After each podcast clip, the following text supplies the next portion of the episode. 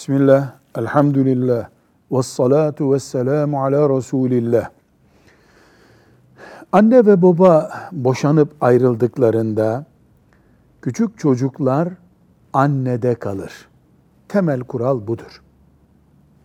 Anne evlenecek olursa yeniden başka biriyle çocuklar o zaman ondan alınabilirler. Veya annenin sağlık gibi, çok kötü ahlaksızlık gibi maazallah bir engeli varsa yine ondan çocuklar alınabilir. Normal şartlarda çocuklar annede kalır. Annesinden becerip de bir hileyle baba çocukları koparıyorsa mesela çocukları kandırıyor veya anneye bir bühtan takıyor, gücünü kullanıyor, becerip çocukları annesinden koparıyorsa bu zulümdür. Bunu yapan baba zalimdir.